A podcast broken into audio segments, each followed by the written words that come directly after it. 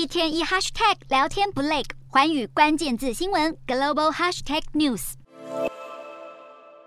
卡达能源部长和中国国营的中国石化公司代表在卡达杜哈签署一项长达二十七年的大合约，卡达会供应液化天然气给中石化，而这可是液化天然气产业史上为期最久的供气合约。卡达能源表示，每年将供应中石化四百万公吨的液化天然气，将会从新的北方气田东段扩张计划来开采。从北京透过视讯参与签约仪式的中石化董事长马永生表示，这份合约是一大里程碑，因为卡达是全球最大的液化天然气供应国，而中国则是全球最大的液化天然气进口国。中东国家卡达的天然气主要是销往亚洲，尤其是中国、日本和南韩。但自从乌俄战争在今年二月爆发后，欧洲也转向卡达寻求替代能源。但卡达还没与欧洲谈成协议，中国就已经先卡位成功。关键在于是否要和亚洲国家一样与卡达签订长期合约。德国等欧洲国家一直犹豫不决，使得供气谈判难有进展。卡达对此话也说得很直白。除了天然气，投资人也关注油价走势。美国媒体披露，沙乌地阿拉伯和 OPEC Plus 产油国正在讨论，可能在十二月四号的 OPEC Plus 会议上决定每天增产达到五十万桶。消息一出，国际油价二十一号一度暴跌将近百分之六。不过，沙国能源部长随即否认这项消息，还表示如果有必要，OPEC Plus 会进行减产来平衡供需。这番话让国际油价最终小跌作收。